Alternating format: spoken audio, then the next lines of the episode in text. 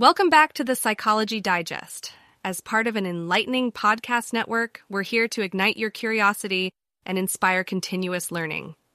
Join us as we explore the vast universe of psychology, unveiling a new, hand picked, bite sized gem of journalism in each episode. Today's episode is brought to you by Blogcast, your personalized audio feed available on iPhone and Android. In today's episode of the Psychology Digest podcast, we explore a complex parenting dilemma. A divorced father finds himself shamed for feeding his 10 year old daughter a food that her mother has forbidden. Despite his ex wife's instructions, he insists on giving his daughter onions.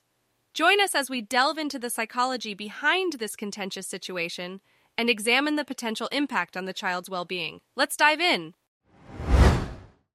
Divorced father shamed for feeding 10 year old daughter forbidden food despite ex wife's instructions.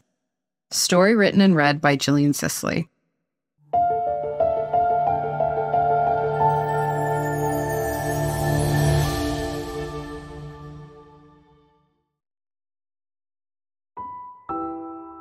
A man with a 10 year old insists on continually feeding his daughter onions despite his ex wife putting them on her child's no eat list.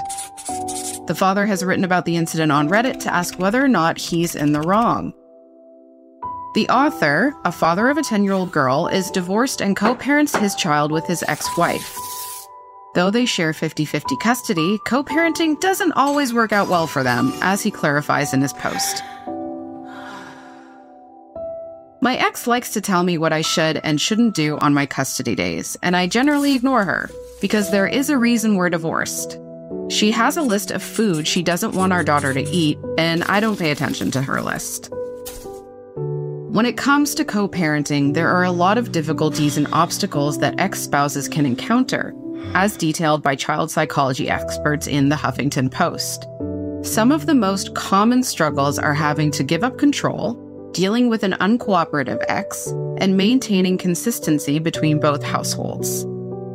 To further explain their co parenting arrangements, the author indicates that he drops his daughter off at school in the mornings and her mother picks her up in the afternoons.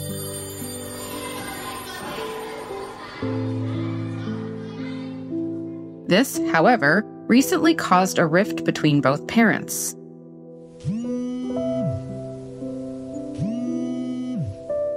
She called me yesterday to say she was cleaning her daughter's lunchbox and found onion slivers and asked if any of the lunch I packed her had onions. I said yes, it did. She said that onions were on her list. I said I didn't care. His ex then explained that onions would make their daughter smell bad and that she would get bullied by her peers if she ate them. But the author made it clear that their daughter loves onions and that she also showers at his home, so he will continue to feed their daughter onions despite the ex's demand for him to stop. Blake and Etchemity Law Firm explains that some of the things that can most break down a co parenting relationship are lack of communication, holding resentment against the other parent, and differences in discipline tactics. With these in mind, it is in the child's best interest for co parents to actively work through these issues together and reach resolution of some kind. What do you think? Should the author absolutely continue feeding his daughter onions since she likes them and they're not harmful to her health in any way? Or should the author take his ex wife's comfort levels more seriously? And if she doesn't want their daughter eating onions, he should follow suit just to keep the peace. Blogcast. If you enjoyed this, you may also like our other podcasts the Productivity Digest, the Self Improvement Digest, the Life Digest, and Daily Science News.